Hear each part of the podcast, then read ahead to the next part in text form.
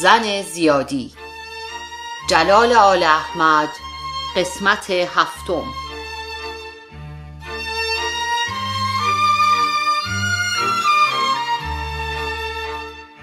نه زن زیادی. من دیگر چطور می توانستم توی خانه پدرم بمانم؟ اصلا دیگر توی آن خانه که بودم انگار دیوارهایش را روی قلبم گذاشتند. همین پریروز این اتفاق افتاد. ولی من مگر توانستم این دو شبه یک دقیقه در خانه پدری سر کنم؟ خیال می کنید اصلا خواب به چشمهایم آمد؟ ابدا. تا صبح هی توی رخت خوابم قلب زدم و هی فکر کردم. انگار نه انگار که رخت خواب همیشگیم بود. نه. درست مثل قبر بود. جان به سر شده بودم. تا صبح هی تویش جان کندم و هی فکر کردم. هزار خیال بد از کلم گذشت. هزار خیال بد. رخت خواب همان رخت خوابی بود که سالها تویش خوابیده بودم. خانه هم همان خانه بود که هر روز توی مطبخش آشپزی کرده بودم. هر بهار توی باغچه هاش لال عباسی کاشته بودم. سر حوزش آنقدر ظرف شسته بودم. می‌دانستم پنجره راه آبش کی می‌گیرد و شیر آبنبارش را اگر از طرف راست بپیچانی آب هرز می رود. هیچ چیز فرق نکرده بود اما من داشتم خفه می شدم مثل اینکه برای من همه چیز فرق کرده بود. این دو روزه لب به یک استکان آب نزده ام بیچاره مادرم از قصه من اگر افلیج نشود هنر کرده است. پدرم باز همان دیروز بلند شد و رفت قم. هر وقت اتفاق بدی بیفتد بلند می شود می رود قم. برادرم خون خونش را می‌خورد و اصلا لام تا کام نه با من و نه با زنش و نه با مادرم حرف نمی‌زد. آخر چطور ممکن است آدم نفهمد که وجود خودش باعث این همه عذاب هاست؟ چطور ممکن است آدم خودش را توی یک خانه زیادی حس نکند؟ من چطور ممکن بود نفهمم. دیگر نمی توانستم تحمل کنم. امروز صبح چایشان را که خوردند و برادرم رفت من هم چادر کردم و راه افتادم. اصلا نمی‌دانستم کجا می‌خواهم بروم. همینطور سر گذاشتم به کوچه ها و از این یکی دو روزه جهنمی فرار کردم و نمی‌دانستم می‌خواهم چه کار بکنم.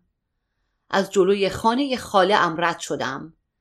سید اسماعیل هم سر راهم بود ولی هیچ دلم نخواست تو بروم.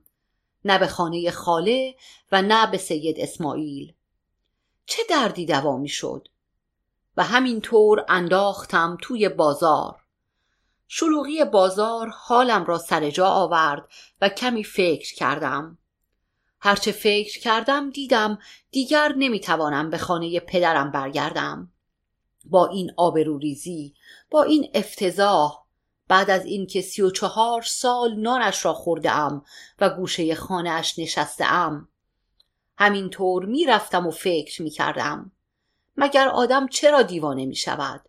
چرا خودش را توی آبنبار می اندازد یا چرا تریاک می خورد؟ خدا آن روز را نیاورد. ولی نمی‌دانید دیشب و پریشب به من چه ها گذشت. داشتم خفه می شدم. هر شب ده بار آمدم توی حیات ده بار رفتم روی پشت بام.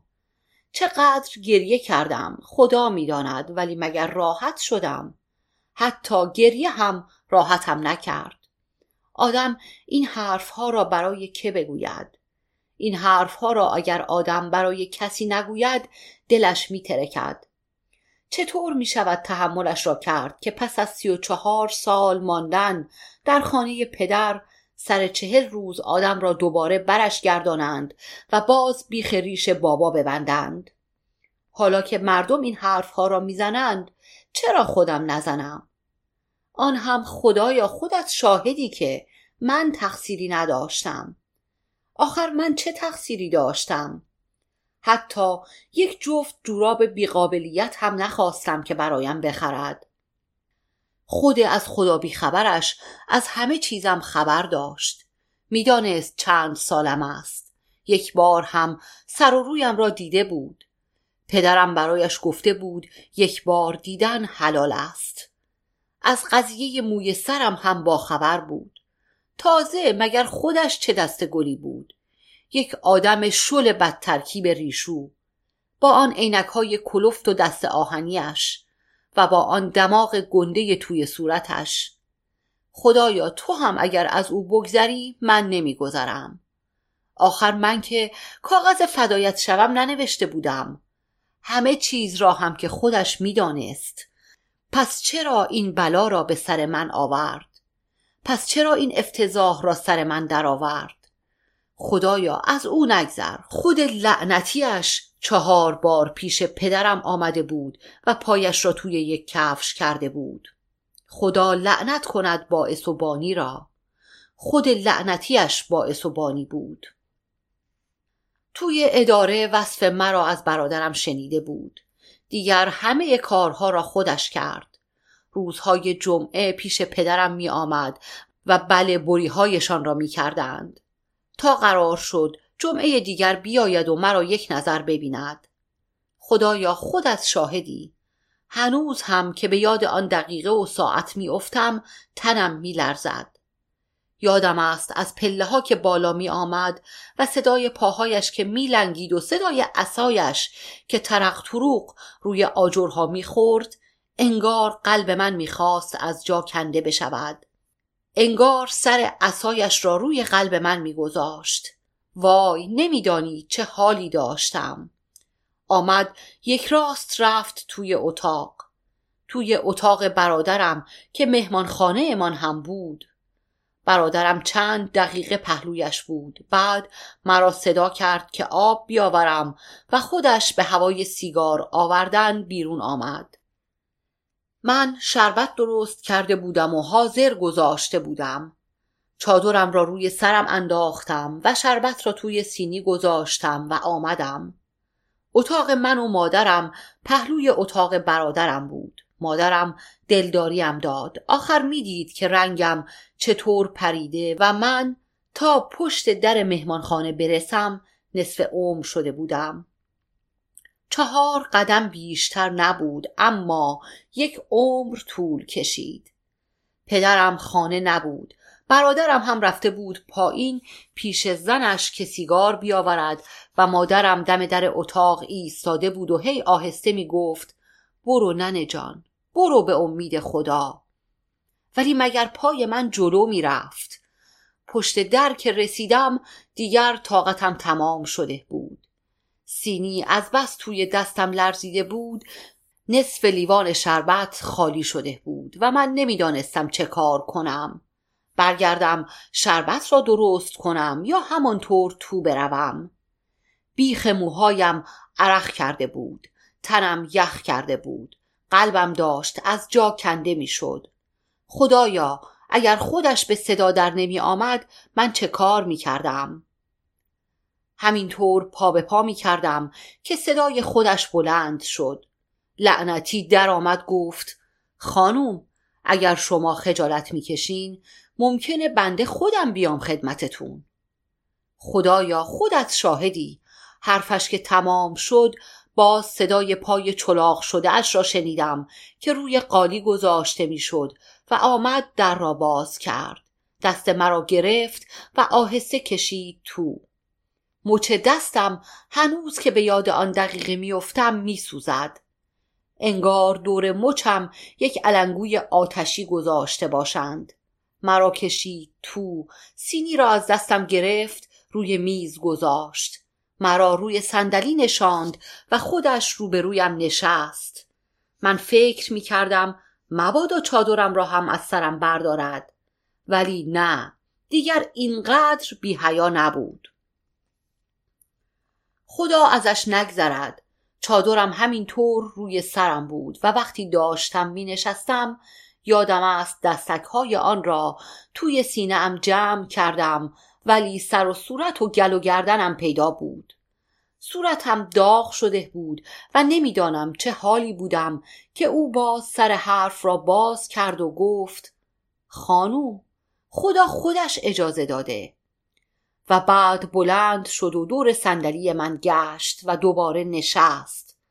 فهمیدم چرا این کار را می کند و بیشتر داغ شدم و نمی‌دانستم چه بگویم. آخر میبایست حرفی می‌زدم که گمان نکند گنگم. هرچه فکر کردم چیزی به خاطرم نرسید. آخر برای یک دختر مثل من که سی و چهار سال توی خانه پدر جز برادرش کسی را ندیده و از همه مردهای دیگر رو گرفته و فقط با زنهای غریبه آن هم توی حمام یا بازار حرف زده. چطور ممکن است وقتی با یک مرد غریبه روبرو می شود دست و پایش را گم نکند؟ من که از این دخترهای مدرسه رفته قرشمال امروزی نبودم تا هزار مرد غریبه را تر و خوش کرده باشم. آن هم مرد غریبه ای که خواستگاری آمده است. راستی لال شده بودم. و هرچه خودم را میخوردم چیزی نداشتم بگویم.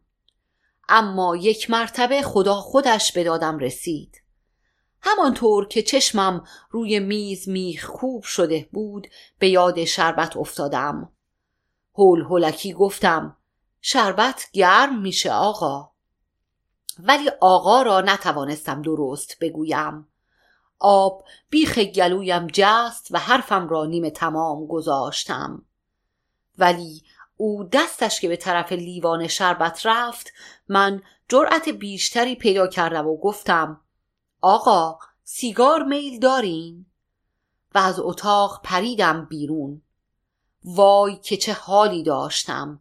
اگر برادرم خانه نبود و باز من مجبور می شدم برایش سیگار هم ببرم. ولی خدا جوانیش را ببخشد چه برادر نازنی نیست. اگر او را هم نداشتم چه می کردم؟ وقتی حال مرا دید که وحشت زده از پله ها پایین می‌روم گفت خواهر چته؟ مگه چی شده؟ مگه همه مردم شوهر نمی‌کنن و خودش رفت بالا و برای او سیگار برد و دیگر کار تمام بود. این اولین مرتبه بود که او را دیدم و او مرا دید. خدا خودش شاهد است که وقتی توی اتاق بودم همه اش دلم می‌خواست جوری بشود و او بفهمد که سرم کلاه گیس می‌گذارم. اما مگر می‌توانستم حرف بزنم؟ همان یک کلمه را هم که گفتم جانم به لبم آمد. بعد که حالم به جا آمد مطلب را به مادرم حالی کردم. گفت چیزی نیست ننه. برادرت درست می‌کنه. آخر من می‌دانستم که اگر از همان اول مطلب را حالیش نکنم فایده ندارد. آخر زن او می شدم و او چطور ممکن بود نفهمد که کلاه گیس دارم. او که دست آخر می‌فهمید چرا از اول حالیش نکنیم؟ آخر می‌دانستم که اگر توی خانه اش مطلب را بفهمد سر چهار روز کلکم را خواهد کند. ولی مگر حالا چه کار کرده است؟ و مرا بگو که چقدر شور آن مطلب را می‌زدم. خدایا اگر تو هم از او بگذری من نمیگذرم. آخر من چه کرده بودم؟ چه کلاهی سرش گذاشته بودم که با من این طور رفتار کرد؟ حاضر شدم یک سال دست نگه دارد و من در این یک سال کلفتی مادر و خواهرش را بکنم ولی نکرد. می‌دانستم که مردم می نشینند و می‌گویند فلانی سر چهل روز دوباره به خانه پدرش برگشت. اگر یک سال در خانه اش می ماندم باز خودش چیزی بود. نگمان کنید دلم برایش رفته بود ها نه؟ به خدا نه. با آن چک و چانه مرد شور بردهش و با آن پای شلش. ولی آخر ممکن بود طوله ای برایش راه بیاندازم و تا یک سال دیگر هم خدا خودش بزرگ بود. به همه اینها راضی شده بودم که دیگر نان پدرم را نخورم. دیگر خسته شده بودم. سی و چهار سال صبحها توی یک خانه بیدار شدن و شب توی همان خانه خوابیدن. آن هم چه خانه ای سالهای آزگار بود که هیچ خبر تازه‌ای هیچ رفت و آمدی هیچ عروسی و زبانم لال هیچ عزایی در آن نشده بود. بعد از اینکه برادرم زن گرفت و بیابرویی برپا شد تنها خبر تازه خانه ما جنجال شبهای آن بود که باز خودش چیزی بود و همین هم تازه ماهی یک بار بود. حتی کاسه بشقابی هم توی کوچه ما داد نمی‌زد. نمی‌دانید من چه می‌گویم؟ نمی‌خواهم بگویم که خانه پدرم بد بود ها؟ نه بیچاره پدرم. اما من دیگر خسته شده بودم. چه می شود کرد؟ من خسته شده بودم دیگر. می‌خواستم مثلا خانم خانه خودم باشم. خانم خانه. اما مادر و خواهر او خانم خانه بودند. راضی بودم کلفتی همهشان را بکنم و یک سال دست نگه دارد. ولی نکرد. من حالا می‌فهمم چرا نصف بیشتر مهر مرا نقد داد. همش 750 تومان مهرم کرده بود که 500 تومانش را نقد داد و ما همه اش را اسباب اساسیه خریدیم و مادرکم چهار تکه جهاز راه انداخت و 250 تومان دیگر بر ذمه اش بود که وقتی مرا به خانه پدرم برگرداند گفت عده که سر آمد خواهد داد. من حالا می‌فهمم چقدر خر بودم. خیال می‌کنید اصلا حرفمان شد یا دعوایی کردیم؟ یا من بد و بیراهی گفتم که او این بلا را سر من درآورد؟ هاشا و لله. در این چهل روز حتی یک بار صدامان از در اتاق بیرون نرفت. نه صدای من و نه صدای خود پدر سوخته بد ترکیبش اما من از همان اول که دیدم باید با مادر شوهر زندگی کنم ته دلم لرزید. می‌دانید آخر آدم بعضی چیزها را حس می کند. می دیدم که جنجال برپا خواهد شد و از روی ناچاری خیلی مدارا می کردم. باور کنید شده بودم یک سکه سیاه با یک کلفت اینجور رفتار نمی کردند. سی و چهار سال توی خانه پدرم با عزت و احترام زندگی کرده بودم و حالا شده بودم کلفت آب بیار مادر شوهر و خواهر شوهر. ولی باز هم حرفی نداشتم. باز هم راضی بودم. اصلا به عروسیمان هم نیامدند. مادر و خواهرش را می‌گویم. دعوتشان کردیم و نیامدند. و همین کار را خراب کرد. همین که شوهرم خودش همه کاره بود و بله بری ها را کرده بود و مادر و خواهرش هیچ کاره بودند. خودش می گفت مادر و خواهرم کاری به کار من ندارند ولی دروغ می گفت مگر می شود مادر شیره جانش را به آدم می دهد چطور می شود کاری به کار آدم نداشته باشد؟ دست آخر هم. خدا خودش شاهد است. همین مادر و خواهرش مرا پیش او سکه یک پول کردند. عروسیمان خیلی مختصر بود. عقد و عروسی با هم بود. برادرکم قبلا اسباب و جهازم را برده بود و خانه را مرتب کرده بود. خانه که چه می‌دانم همه اش دو تا اتاق داشت. با جهاز من یکی از اتاقها را مرتب کرده بودند. شب شام که خوردیم ما را دست به دست دادند و بردند. وای هیچ دلم نمی‌خواهد آن شب را دوباره به یاد خودم بیاورم. خدا نیاورد عیش به این کوتاهی. فقط یادم است وقتی عقد تمام شد آمد رویم را ببوسد و من توی آینه صورت عینکدارش را نگاه می کردم. در گوشم گفت واسه زیر لفظیت یک کلاه گیس قشنگ سفارش دادم جانم. و من نمی‌دانید چه حالی شدم. حتما باید خوشحال می شدم خوشحال می شدم که مطلب را فهمیده و به روی خودش نیاورده و با وجود همه اینها مرا قبول دارد.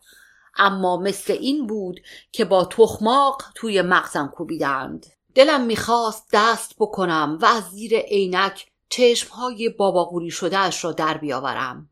پدر سوخته بد ترکیب. وقت قحط بود که سر عقد مرا به یاد این بدبختیم می انداخت الهی خیر از عمرش نبیند.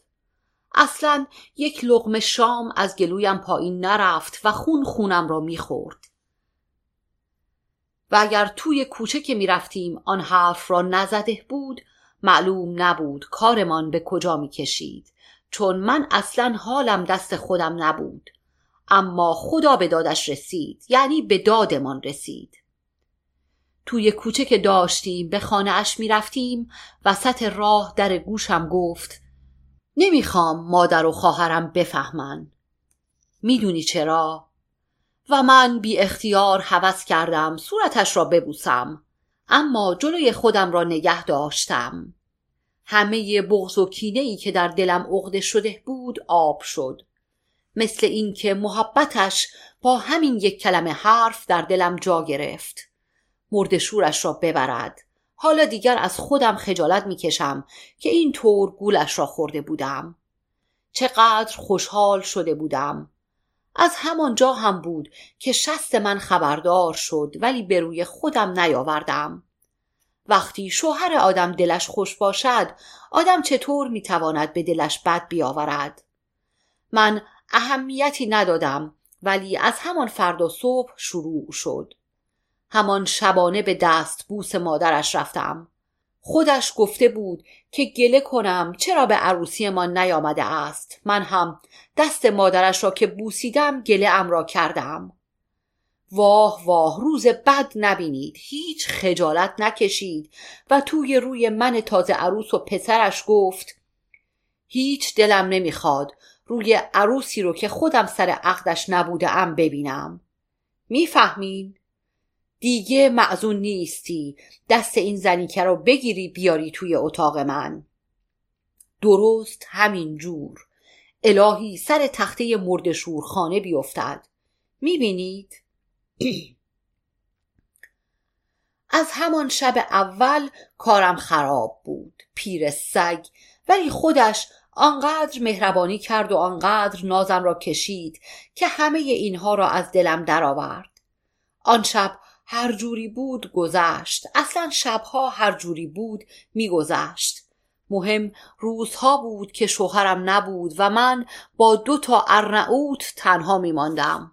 شوهرم توی محضر کار می‌کرد. روزها تا ظهر که برمیگشت و عصرها تا غروب که به خانه می آمد من جهنمی داشتم. اصلا طرف اتاقشان هم نمی‌رفتم. تنهای تنها کارم را می کردم و تا می توانستم از توی اتاقم بیرون نمی رفتم. دوتا اتاق خودمان را مرتب می کردم. همه ی حیات را جارو می زدم. ظرفها را می شستم. خودش قدغن کرده بود که پا به خانه خودمان هم نگذارم و من احمق هم رضایت داده بودم. اما یک هفته که گذشت از بس اصرار کردم. راضی شد دو هفته یک بار شبهای جمعه با هم به خانه پدرم برویم. برویم شام بخوریم و برای خوابیدن برگردیم و بعد هم دو هفته یک بار را کردم هفته یک بار. اما باز هم روزها جرأت نداشتم پا از خانه بیرون بگذارم. کاری هم نداشتم. هفته یک مرتبه برای حمام که دیگر واجب بود. صبحها خودش هرچه لازم بود می‌خرید و می‌داد و می‌رفت. خرجمان سوا بود.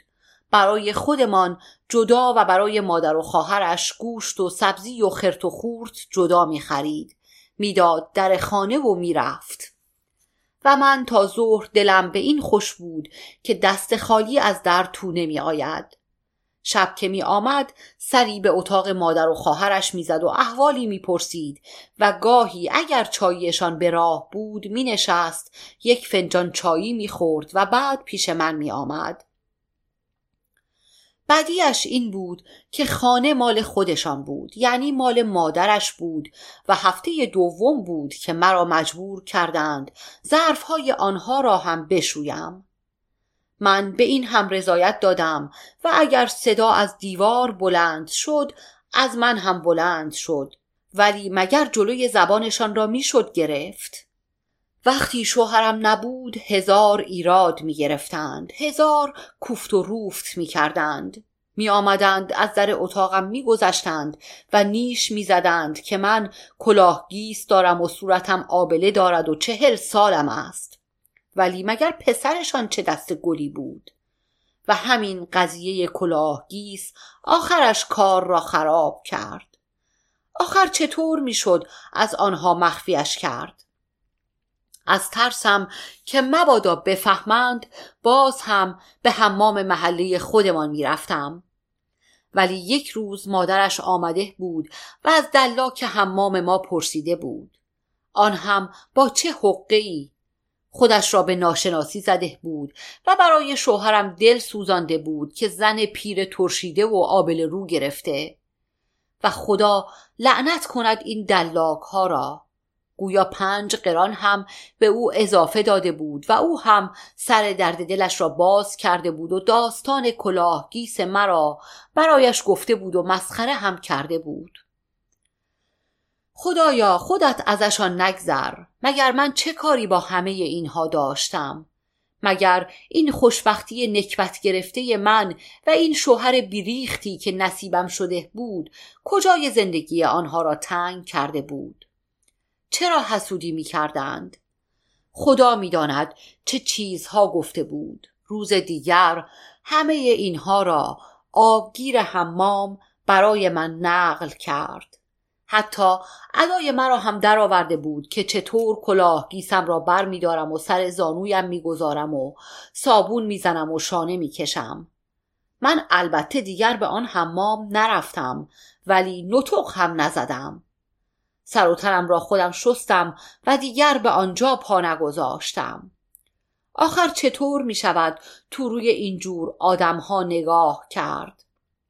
به هر صورت دیگر کار از کار گذشته بود و آنچه را که نباید بفهمند فهمیده بودند. دیگر روز من سیاه شد. شوهرم دو سه شب وقتی برمیگشت توی اتاق آنها زیادتر میماند.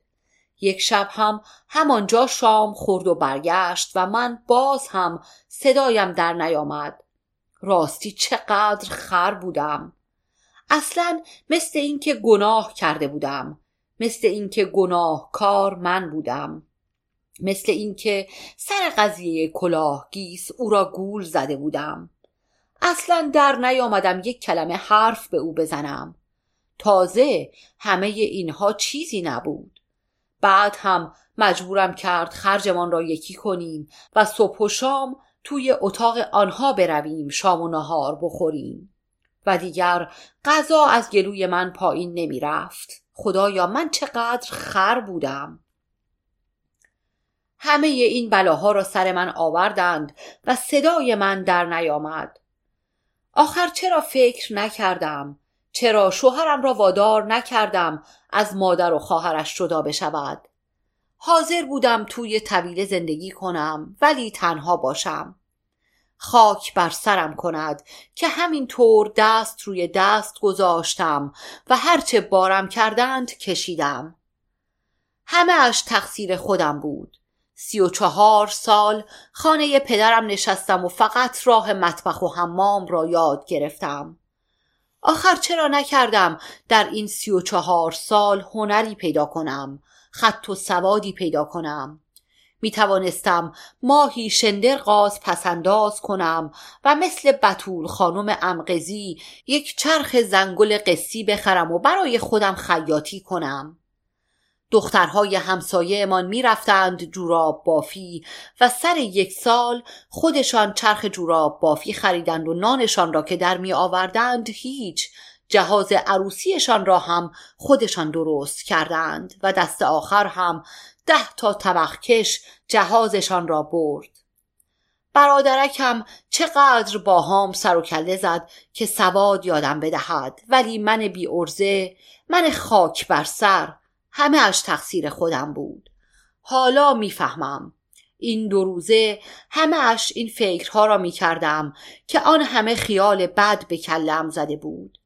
سی و چهار سال گوشه خانه پدرم نشستم و ازای کلاه گیسم را گرفتم. ازای بد ترکیبیم را گرفتم ازای شوهر نکردن را گرفتم. مگر همه زنها پنجه آفتابند؟ مگر این همه مردم که کلاه گیس می‌گذارند چه عیبی دارند؟ مگر تنها من آبله رو بودم؟ همه اش تقصیر خودم بود. هی نشستم و هی کوفت و روفت مادر و خواهرش را شنیدم. هی گذاشتم برود ور دلشان بنشیند و از زبانشان بد و بیراه مرا بشنود تا از نظرش افتادم. دیگر از نظرش افتادم که افتادم. شب آخر وقتی از اتاق مادرش درآمد دیگر لباسهایش را نکند و همان دم در اتاق ایستاد و گفت دلت نمی‌خواد بریم خونه پدرت؟ و من یکو دلم ریخت تو. دو شب پیش شب جمعه بود و با هم به خانه پدرم رفته بودیم و شام هم آنجا بودیم و من یکو فهمیدم چه خبر است. شستم خبردار شد.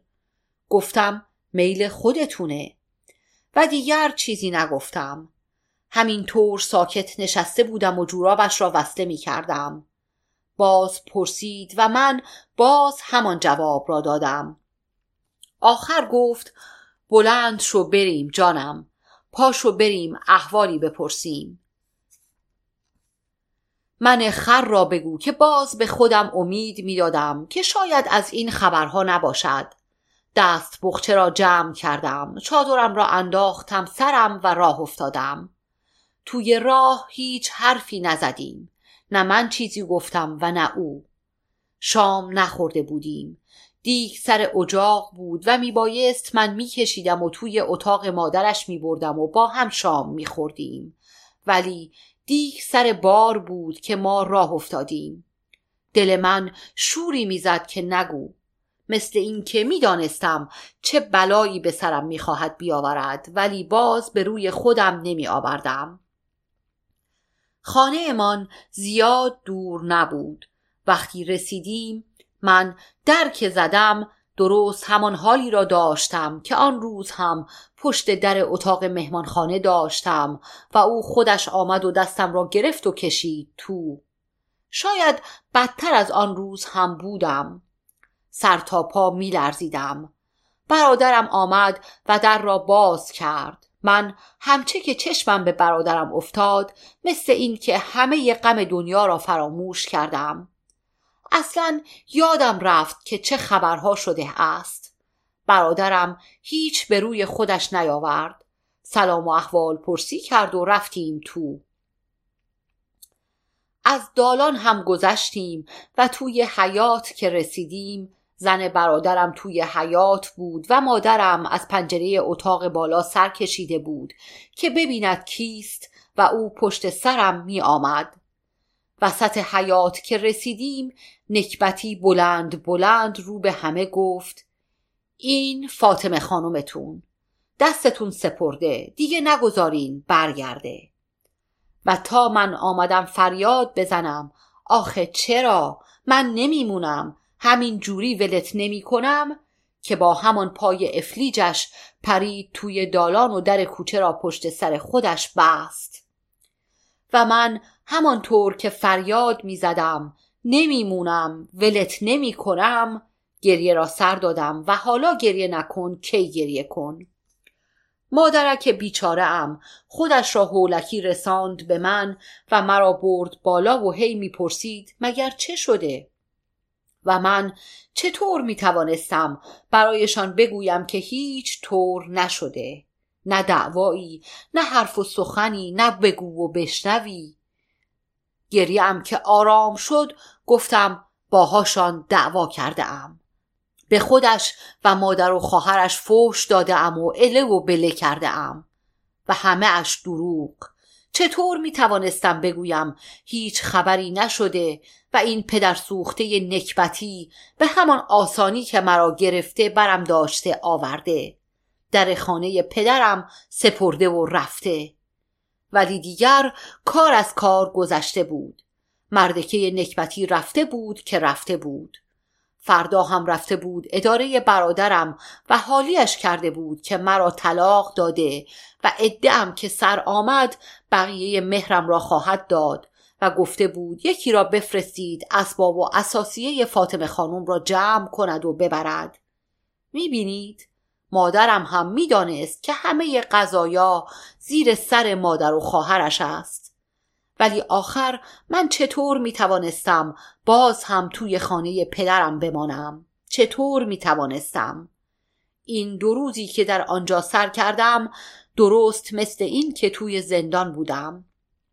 کاش توی زندان بودم آنجا اقلا آدم از دیدن مادر و پدرش آب نمی شود و توی زمین فرو نمی رود. از نگاه های زن برادرش اینقدر خجالت نمی کشد. دیوارهای خانه من را که اینقدر به آن معنوس بودم انگار روی قلبم گذاشته بودند. انگار تاق اتاق را روی سرم گذاشته بودند. نه یک استکان آب لب زدم و نه یک لغمه غذا از گلویم پایین رفت. بیچاره مادرکم اگر از قصه افلیج نشود هنر کرده است. و بیچاره برادرم که حتما نه رویش می شود برود اسباب و اساسیه مرا بیاورد و نه کار دیگری از دستش برمی آید آخر این مردکه بدقواره خودش توی محضر کار می کند و همه راه و چاه ها را بلد است. جایی نخوابیده بود که زیرش را آب بگیرد. از کجا که سر هزار تا بدبخت دیگر عین همین بلا را نیاورده باشد. اما نه هیچ پدر سوخته پپه ای از من پپتر و بدبخت تر نیست. و مادر و خواهرش را بگو که هی به رخ من میکشیدند که خانه فلانی و فلانی برای پسرشان خواستگاری رفته اند ولی کدام پدر سوخته ای حاضر می شود با این ارنعوت های مرد شور برده سر کند؟ جز من خاک بر سر که هی دست روی دست گذاشتم و نشستم تا این یک کف دست زندگیم را روی سرم خراب کردند.